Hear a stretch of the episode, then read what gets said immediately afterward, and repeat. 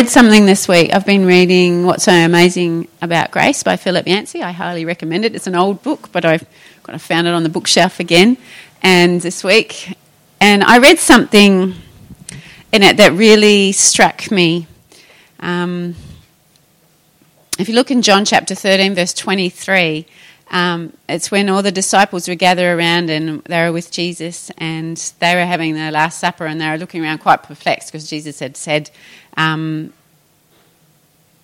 One's going to betray you, you know, one's going to betray me. And, and um, the disciples began to look at one another, perplexed as to which of them he meant. And one of his disciples, the one whom Jesus loved, was reclining at his side. And um, if John was asked the question about who he saw himself and what was his, how did he identify his life.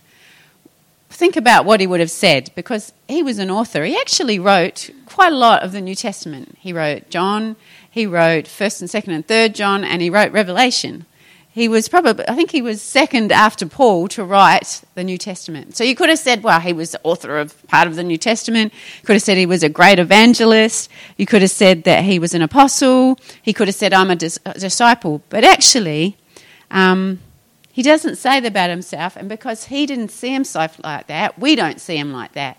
He said, I'm the, and if you read through the writings of John, he's, I'm the one that Jesus loves. I'm the one that Jesus loves.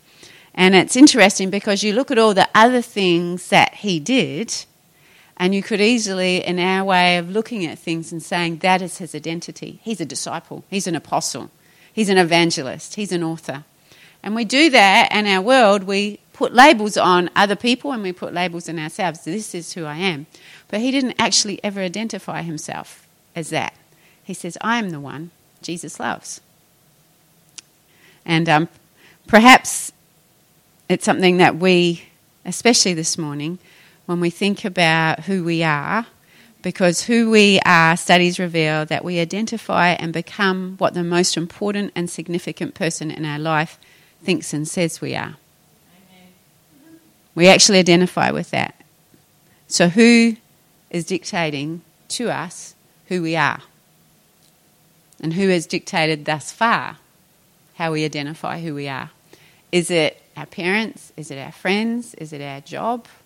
Is it what we've done, where we've been? Or is it the Father? Is it the Father that identifies who we are, or is it other stuff that we put on us? You know, and sometimes we don't face those things until we get to further on in life where we maybe retire, and so we don't have the title anymore or you know um, something happens and we're estranged from our children so we don't have all that happening around us. And it's like who am i without those things? And so if we can learn early on those who are older would say learn it early on because you need to know who you identify with and who identifies you. And so um, what would it mean for us if we came to the place where we saw our identity in life through the lens of being the one Jesus loves. How would it change how we view our life, our day, how we relate to other people, how we see our future? Actually, look through the lens of I am the one that Jesus loves. And I actually read out this little passage um, during the week to Philip, and he was just like, he stopped doing what he was doing, and he went, Let's just write that on the mirror in the bathroom to remind ourselves every day I am the one that Jesus loves. Because if you can get that and identify yourself through that lens, all the other stuff just comes off all the other pressure and expectation and burdens and I've got to do this to be acceptable and I've got to do something significant. You know, I talk to lots of people and they're like, I'm in such a hurry. And there's a saying and almost like a feeling in society with young people at the moment that if they don't do something significant by the th- time they're 30, then they kind of failed a little bit. It's like, I've got to do something. And once you get to 30, it's a big number. And then once you get to 40 and then 50 and 60, oh well. Whereas there's no end date if you think of I'm the one who Jesus loves, it just keeps on going on that my identity is in Him and not in other stuff. Um, and I wanted, I wanted to just, because often we do identify with who we are from where we've come from and the people that have spoken over our life. And I shared a little bit on Monday night about the power of frequency and a, a power of the energy that is around us and the things that are coming out of people's heart. We pick up on it. And, and the frequency that is in somebody's voice, it carries, it carries what is within them. It says, that's why it says, out of the mouth, the heart speaks. Is what somebody holds in their heart and they say, you're picking up on that frequency and every energy and thought and emotion behind it. And so, thinking about where we've come from and who has spoken over and into our life, and what have you had spoken over you or into you that you have received, and that and those frequencies of what's coming out of people's heart, because um, what we believe is coming out of us all the time. And it will affect how you speak and how you relate as as a parent coming up or as a grandparent or as a teacher or whatever you do. It's like what's in your heart? And what that's what's going to be released. And um, yeah and that what what we've had spoken to us actually shuts down what a person's voice carries everything in their and who they are is released in how it's spoken and you know, dads are often the th- ones that speak things over our life, and it can. Our bodies are so attuned to this that someone is repeatedly speaking negatively to us. As a child, we actually shut down that band of frequency that their voice was in. So, you know, this tone they're in. And we can shut down that frequency. And then later in life, if another person speaks in the same frequency, we have a hard time understanding or communicating with them, them because we've shut down that. And you think, how many people have said things over our life and we've shut it down? And how many things, you know, your dad said something or somebody in authority has spoken over you, your mum it might have been, and it's like you shut down things because there's so much negativity or disappointment that you're feeling, and so you shut down things in your life. And I feel like that's what I was seeing was this box in our hearts where we've closed up things because you do it to protect yourself. If somebody's always speaking negatively and putting that out, and it is an energy, then we're going to close that part of us up. And God wants us to open up and be free. As Jesus says, who the Son sets free is free indeed. But it's like a process of sanctification, of outworking what He has done and those places in our heart that we close up. And so that's why He says it's so important to fill our life with what He says about us. That we would not speak, that we would not believe, that we would not think anything that is contrary to what God says about us because that is where our identity is then found. So today, as you're listening, who do you see yourself as? Who do you identify with, and where did that come from? And is there parts of your life that have actually been shut down and closed up because somebody spoke something over you, or your experience, or you've pulled back, or you've shut down things that God wants actually to be opened up? Down. Um, because Romans 12 says to be transformed by the renewing of your mind, to actually start to think how the Father thinks about us. What do you believe today that is contrary to what God says about you? And how does the Father feel about you? So I'm going to read some scriptures out, and you can Google it. Google is your friend. You can Google the Father's love and come up with like hundreds of verses. It's like this is this is what, and then to speak those over yourself. So I'm going to speak these over us this morning because this is how the Father feels about us. And this is the frequency that He wants us to be on. Because when we get hold of that and we start to identify with how He sees about us, then it opens up all areas of our life. And we don't want to go through life with these parts all shut up. And shut up because that's what we actually release out of our heart and out of our mouth is that we're not free in that. And you can sense that when you're talking to people that they're not free in that or they've got a wound there, and you can see it and you can feel it and you can hear it. And people that have been through circumstances, they gather together because they resonate, they're resonating and bouncing back off what's in them as in the other person as well. And God wants us to be free so that we're able to help others be free. So the Father, I love this one in Deuteronomy 32, verse 10. It says, He shielded him and cared for him, He guarded him as the apple of his eye. You're actually the apple of the Father's eye. Fathers, he is a father to the fatherless, a defender of widows, is God in his holy dwelling. God sets the lonely and family, families, and he leads forth the prisoners with singing. Psalm 68. O Lord, you are our Father. We are the clay, and you are the potter. We are the work of your hands. Isaiah 64. The word actually gives us a good self esteem. if you can take hold of it and identify, think about that for a minute. He's our Heavenly Father. He created us, He thought about us, He formed us in our mother's womb, He shapes us after we've been born. And we are like clay in the hands of a potter, and we are His beautiful masterpiece. And He will never give up shaping and forming us. Yeah? That's Psalm 68. Or Isaiah 64, sorry. Your Father who sees what is done in secret will reward you. Matthew 6, verse 4. So don't ever think that what you are and who you are, that God doesn't notice and see you. Your Father who sees what you do in secret, in those places where you're, you're serving and you're giving, and you think, is anybody noticing? Yes. And He says He will, will reward you. Matthew 6. Your Father knows what you set before Him, knows what you need before you ask Him. Sorry. So He knows what you need before you even ask Him. Matthew 6, verse 8. You can just come to him. Matthew 6 26 says, Look at the birds of the air. They do not sow or reap or store away in barns, and yet your heavenly Father feeds them. Are you not much more valuable than they? He's got it all covered. If you then know you, you are evil, know how to give good gifts to your children, how much more will your Father in heaven good, give good gifts to those who ask him? Matthew 7. You think about it, even and like you've had a dad or somebody who's given to you, and it's like they know how to give a gift or they know how to say a kind word, and it's like, well, they're in comparison, they're evil compared to the Father's love for us. So if He knows, He knows how to bless us and give to us. Your Father in heaven is not willing that any of these little ones should be lost. That's the Father's heart for the lost. I love this one. We know the prodigal son. But while he was still a long way off, even when we're far off, his father saw him and was filled with compassion for him, and he ran to his son. Think about that. The son wasn't running to him, the father ran to his son, threw his arms around him, and kissed him. And the father said to his servants, Quick, bring the best robe and put it on him. Put a ring on his finger and sandals on his feet. Bring the fattened calf and kill it. Let's have a feast and celebrate.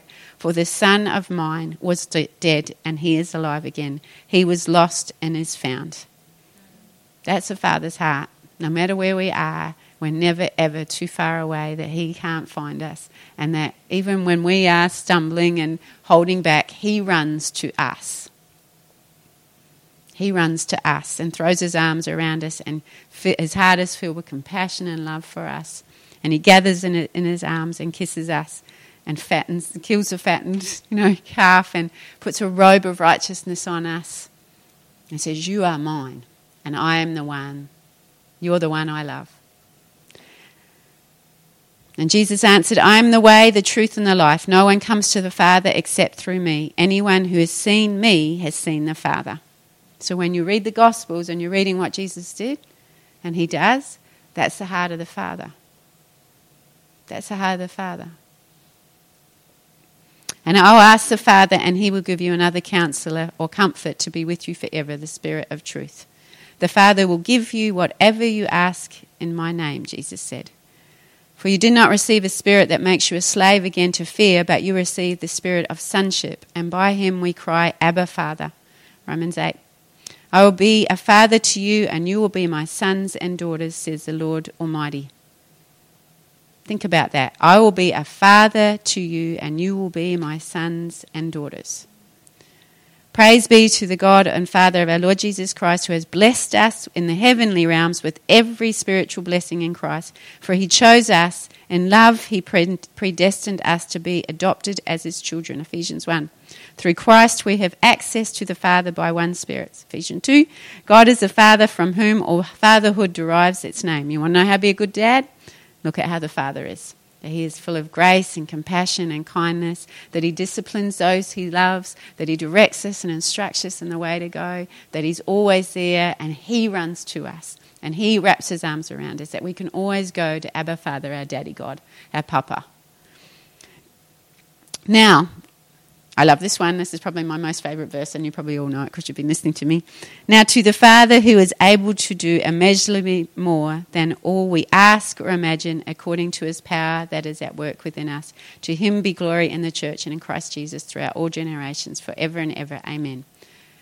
The Father wants to do immeasurably more than we can ask or think or dream or possibly imagine. It's his heart to give to us. It's His heart to bless us. It's His heart to make our dreams come true. It's His heart to do more. You ask for this, and He goes, But I want to give you more. That's how the Father's heart. It's not that He's stingy or wants to discipline us or He's sitting up there pointing His finger and sees all the wrong things we do. It's like He wants to wrap His arms around us and go, I want to bless you. I want to bless you. He's a good God. He's a good God. And if you've had a good dad, you get that. But if you haven't, then it kind of can skew how we see the Father. But God is a good God. And He wants to bless us. And He doesn't let us down. And He won't ever give up on us. And He doesn't disappoint us. 1 John 3 1 says, How great is the love the Father has lavished on us that we should be called children of God.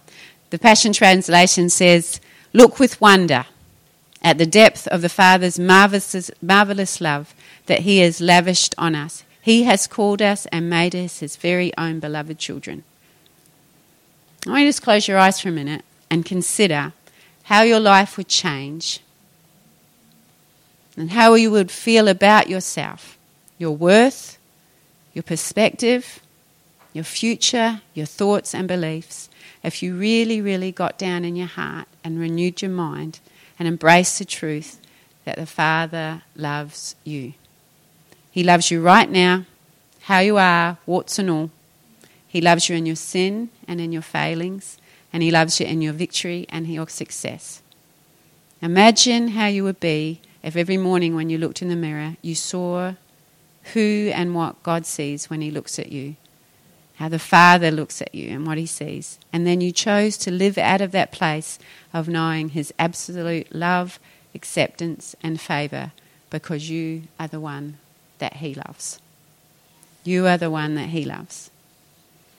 And let that get down deep in your heart and remove your mind. How great is the love the Father has lavished on us that we should be called children of God, that He would not withhold any good thing. He gave His Son Jesus for us that we might be set free, that we might know the love, that there would be no separation that we will be seated in heavenly places with Him. We have a robe of righteousness, a royal robe placed on our shoulders, that we are His sons and His daughters. And He says, I have a hope and a future for you that is good. And I'm going to walk beside you, I'm going to clear the way for you. That even when you walk in the dark places, I am there with you. That's how much He loves us. And to allow Him into those places that we hold back, or we bury, or we box up. Because you are the one that He loves. You are the one He loves and sees and adores. You're the apple of His eye, precious in His sight. And He's so, so proud of you.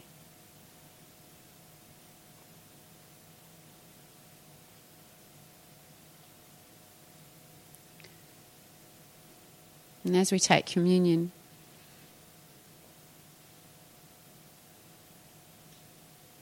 it's all about that. It's all about taking hold of what Jesus has done for us, that the Father didn't withhold his love from us. That whole point of Jesus going to the cross is so that we wouldn't be separated, that we wouldn't have our unworthiness or our sin or our disappointment or guilt or shame in the way anymore. There's no separation from his love anymore.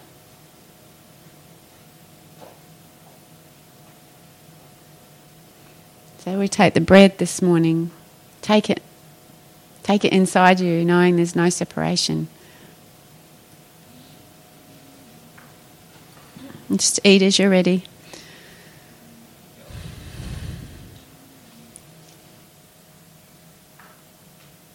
Let's take the cup and we'll hold it and drink together.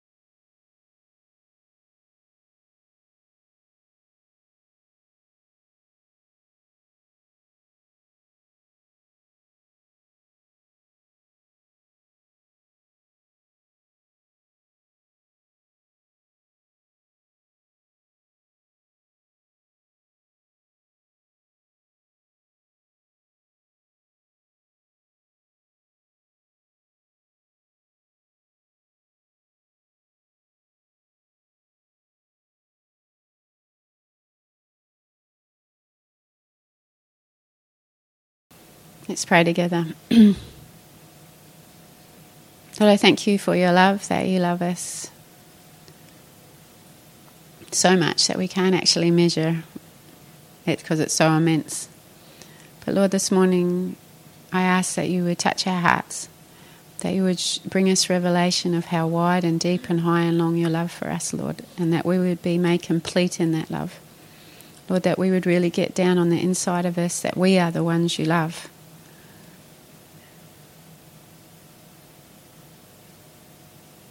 And Jesus said, even if we'd been the only one, you said that you would have come and died for us to set us free. That we are so important and precious to you.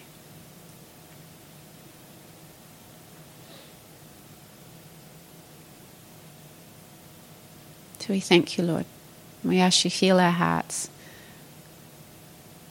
You fill us so that we're overflowing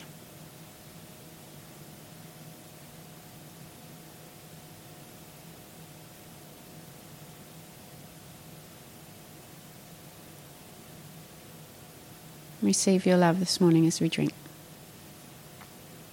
In Jesus' name. Thanks for listening. If you enjoyed this episode and you'd like to help support the podcast, please share it with others, post about it on social media, or leave a review. To catch all the latest from me, you can follow me on Instagram at Dale Kinney, and you can also subscribe to my daily inspirational blog for more encouragement to live your best life. You'll find my blog on my website at dalekinney.com. Thanks again, and I'll see you next time.